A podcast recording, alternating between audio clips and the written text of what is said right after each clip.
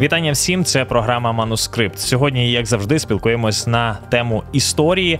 Ну і поговоримо з вами про той період, який був після Другої світової війни. Після Другої світової війни Європа стала зовсім іншою. Залізна завіса розділила континент на дві частини. І у східній частині Європи до влади прийшли комуністичні прорадянські уряди. Така ж доля спіткала і Польщу. Разом з урядами прийшли, звичайно, і радянські московські методи. Один із найгірших і найтрагічніших це звичайно звичайно, депортації. Ну і будемо спілкуватися про тему депортації на українсько польському порубіжжі. Тут на думку одразу спадає операція Вісла, але вона була тільки таким заключним моментом, тому що депортації почалися ще в 44-му. Про ці процеси поговоримо з нашим гостем. Це Юлія Артемишин, науковий співробітник інституту українознавства імені Івана Крипікевича, дослідниця операції Вісла та польсько-українського порубіжжя. Доброго дня. Операція Вісла це примусова депортація українців з їхніх етнічних територій Лемківщини, Нацяння, Підляща та Холмщини. Операції Вісла передував обмін населенням з прикордонних територій між УРСР і комуністичною Польщею, який фактично був також депортацією. Під час операції Вісла українців переселяли на так звані повернені з території, які Польща отримала після війни від Німеччини. Офіційною причиною та приводом Вісли були діяльність УПА на території Закерзоння, але кількість українських повстанців була занадто малою, щоб нести реальну загрозу польському комуністичному режиму. Українські землі були не одне століття у складі різних польських держав, коли ми говоримо там і за Річ Посполиту першу, і за Річ Посполиту другу. І Польща, якщо я не помиляюсь, до таких методів, наприклад, як депортація, ну в своїй історії не вдавалася. І депортація прийшла фактично тоді. Коли до влади в Польщі прийшли польські комуністи, які тісно співпрацювали фактично під диктат Москви. То яка роль в цих процесах депортації, як 44-го, так і самої операції Вісла Москви? Чи є тут спостерігається її рука, і наскільки велика роль самого Сталіна? Е, так, дякую за запитання. Е, насамперед, треба сказати, що ці всі акції були здійснені безпосередньо за диктатом Москви. Тобто, Польща була таким маріонетковим режимом в руках е, власне радянських служб, так само як і УРСР.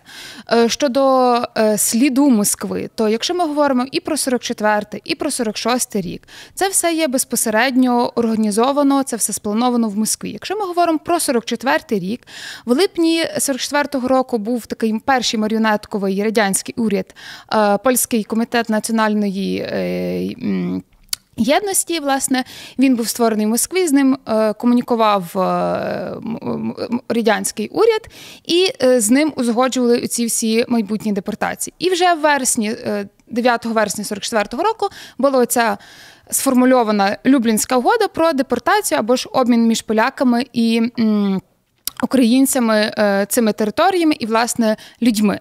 Слід Москви теж можна і однозначно він і прослідковується власне і в операції Вісла, тому що це е, Польща не мала стільки повноважень, щоб самостійно зробити таку масштабну акцію.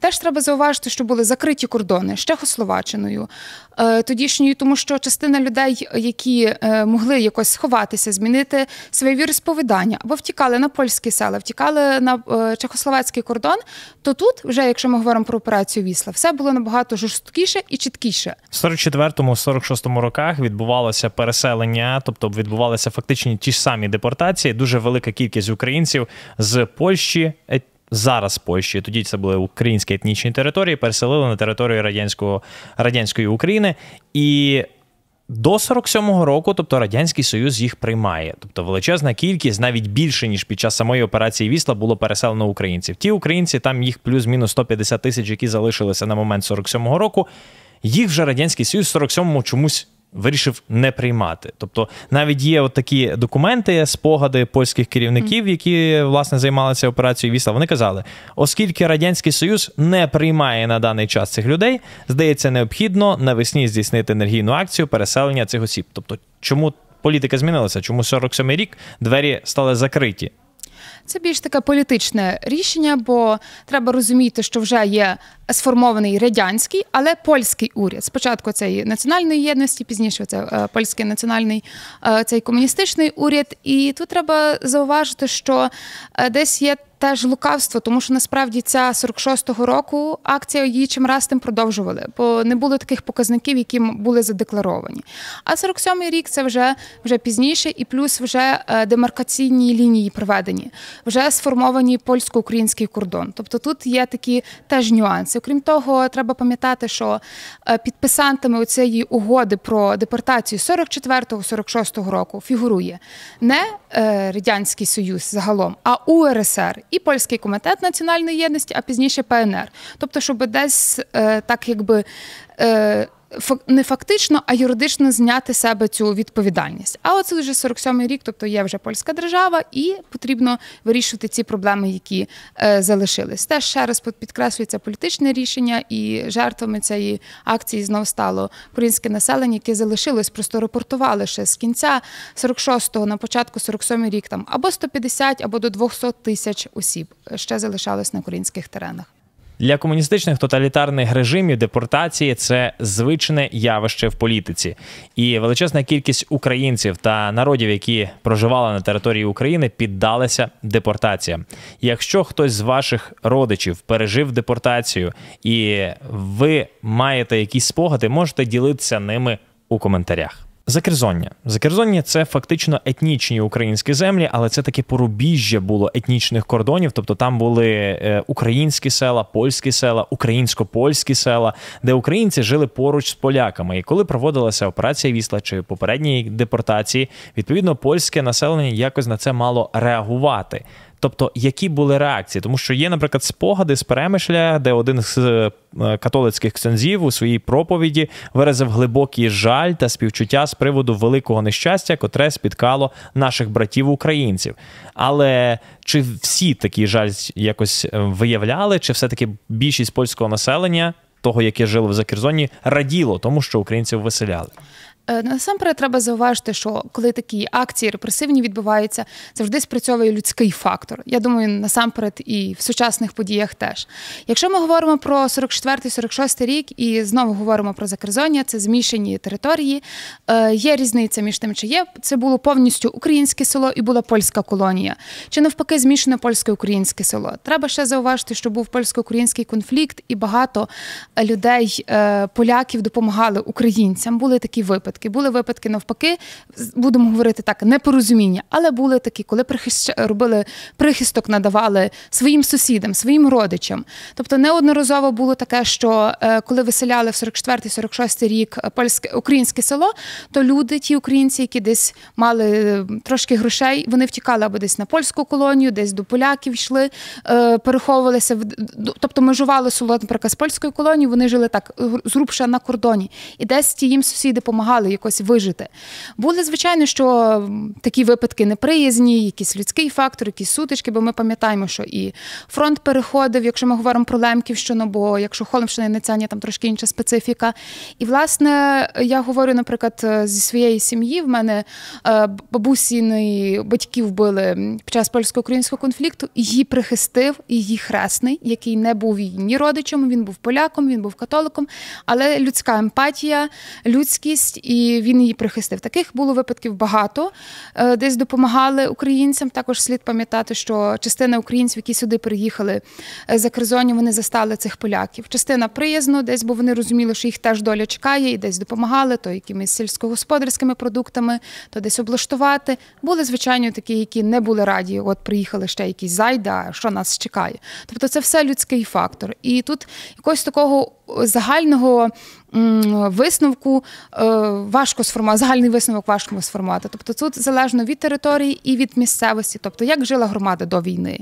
Е, чи це було польсько-українське село змішане, де було дуже багато змішаних е, шлюбів, чи це було, наприклад, українське село і польська невелика колонія, чи навпаки, було велике польське село і десь жили українці. Тобто тут є різниця. Ми вже сьогодні неодноразово говорили, що операція Вісла це такий заключний момент, це така крапка в тих депортаційних процесах. Але треба ще згадати 1951 рік, коли був обмін територіями між радянською Україною і комуністичною Польщею.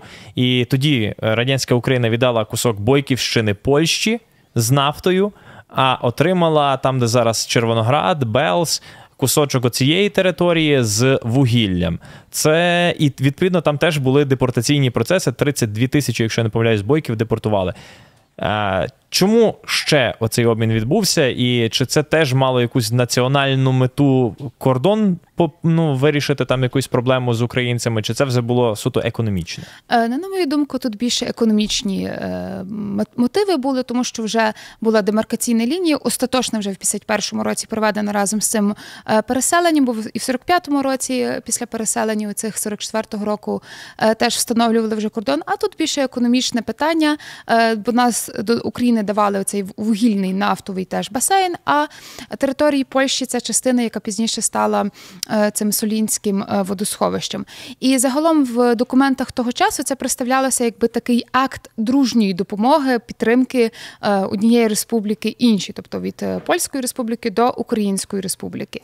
І тут теж зауважити, що насправді пізніше ще одна була акція, планувалася там в 52-53 році, теж з таких більш економічних мотивів, але ale Її е, відмінили, тобто передумали. Там вже теж е, ну, переслідувалося е, між Польщею і Білорусією, але вже от провели кордон, вже демаркаційні лінії є, тобто і вже на цьому зупинилася ця депортація.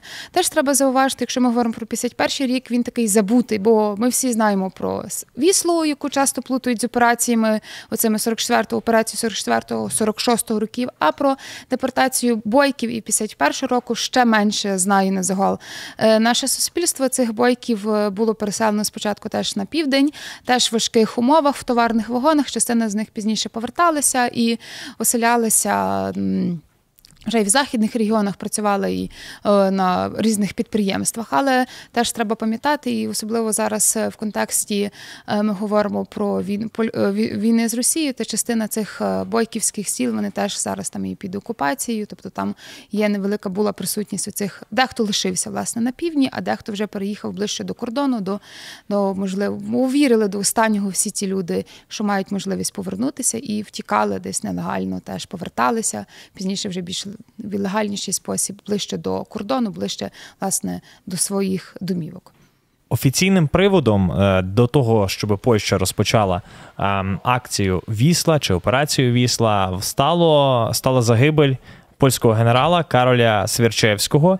І ця загибель, це е, яку приписують воякам УПА, вона доволі дивно виглядала вже в той час. Навіть е, от польська комісія, яка мала це все розслідувати, в неї був такий і висновок, що приналежність організованої банди, котра вчинила напад, не можна встановити, так як нікого з учасників не затримано. І далі там ще є таке завершення, щоб органи, призначені для провадження детального розслідування, не притримувалися хибної думки, що злочин вчинили українці, і тільки серед них розшукували виконавців. 150 за версією польської влади, 150 українських повстанців напали на 50 поляків, і вбили тільки генерала і ще двох людей. Ну тобто, таке можливо, чи це така вже ну чітко сфабрикована підставна справа? Ну, на мою думку, це більш сфабрикована справа, бо тому що вже е, в цей же ж день, коли вбили Сверчевського, збирається політбюро, тобто одразу, тобто рапортують, вбивають Сверчевського, і і це таке, якби привід. Добре, не добре, що не заднім числом. Так, так, це просто привід, це така е, точка, з якої можна на кого повісити всіх псів. От упав вбили нашого генерала. Давайте нарешті здійснимо ці всі плани е, депортації, цієї примусової, жорстокої, репресивних цих акцій, які власне ми собі заплановували. Ще треба згадати про Сверчевського один момент, що це відомий діяч, можна навіть сказати, радянський, тому що він народився в Варшаві. Він брав участь в продушенні власне центральної ради. Він брав участь в громадянській війні в Іспанії в 36-37 рік. Тобто в нього великий послужний список. Це людина людина це не е, якийсь такий рядовий генерал, тобто це людина, яка мала відповідний вишкіл, відповідну підготовку.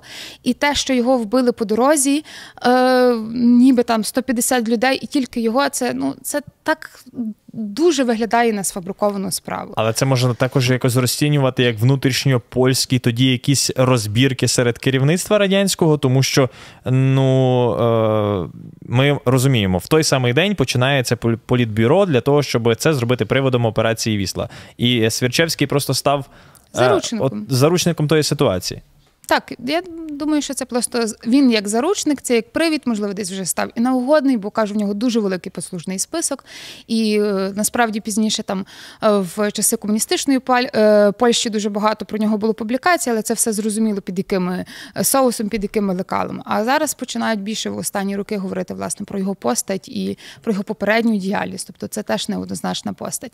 І якщо ми говоримо власне про те, цих це теж треба розуміти, людина їде її. 150 загін осіб, тобто вони ж не могли десь розчинитися. Тобто, це більше виглядає, що це просто повісили на УПА. Як завжди, ми запитуємо трішечки штучний інтелект, якби він генерував відповіді того чи іншого історичного персонажа. Сьогодні ми запитали, щоб ChatGPT уявив себе Стефаном Мосором, який був одним із керівників операції Вісла. Якби він відповів на таке запитання, чи можна було б вирішити питання з УПА на Закерзоні без операції Вісла.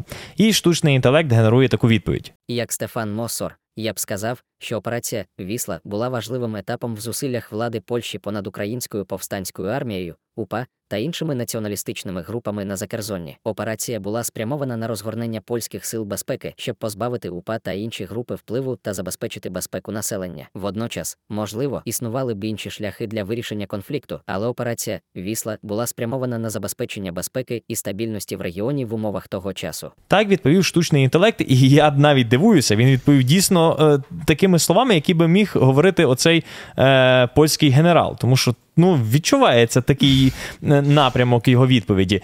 Е, чи дійсно УПА була такою великою загрозою, і чи операція Вісла це е, ну, можна якось хоча б трошки до УПА прив'язати, чи все-таки це суто вирішення національного українського питання? Багато польських дослідників говорять, що якщо ми говоримо про вже 47-й рік, люди були втомлені, е, вони вже не так підтримували УПА. Тобто, насправді, десь можливо було вирішити це питання, будемо говорити так, ліквідації УПА без винищення цивільного населення. Але це просто пришвидшеними методами. Це настільки упокорення, упокорення навіть населення, якщо можна так сказати, тому що е, їх. Е, Депортовували з тою такими фразами, з тими з такими заувагами, що от це як за за, за щось. Це не просто так, що от ще й ви українці, ще й і змішаних польсько-українських родин теж людей депортовували. Тобто, щоб вони відчували ці люди страх, вони щоб вони боялися, і це далі все вплинуло так само і на асиміляцію, тому що е, люди були відірвані від своїх теренів, від своїх рідних земель. і Вони втратили підтримку громади. Вони зазнали багато кривд бід під час війни, і тут ще й на них навішують ці всі ярлики. Не всі, звичайно, симпатизували УПА. Зараз про це можна сказати, але треба розуміти, що це такий, якби можливо, десь і превентивний е, акт, але е, упокорення населення. Бо піддавалися люди асиміляції. Люди боялися признаватися, що вони українцями. Навіть частину легше було сказати, що я є Лемко, чи там пізніше я є Бойко, ніж сказати, що я українець. Бо українець це той, що з чорним піднебінням. Це той, який е, задіяний був в злочинах і був пов'язаний з УПА. Тобто, вже зразу такий ярлик. Звичайно, що вже в пізніших 50-60-х роках була десь можливість повернутися. Частина людей поверталися на ці терени, але ми розуміємо, що це там розруха, південно-східна Польща. Там десь люди вже обживали ці території. Хтось зумів, повертався, хтось залишався власне на цих західних землях і пізніше там будували вже цю українську громаду, будували школи, е, будували вже греко-католицькі пізніші церкви. Тобто якось якось помаленько, помаленько налагоджували своє культурне освітнє життя, але ці українці зуміли зберегти свою українськість і передати їх другим, третім поколінням. Сьогодні ми спілкувалися про українсько-польське порубіжжя, спілкувалися доволі важкі, але потрібні теми. Це про депортаційні процеси після Другої світової війни. У нас в гостях була Юлія Артемишин, науковий співробітник інституту українознавства імені Івана Кріпікевича, дослідниця операції Вісла та українсько-польського порубіжжя після воєнного періоду. І друзі, обов'язково дивіться інші наші відео на youtube каналі Підписуйтесь і не забувайте ставити лайки.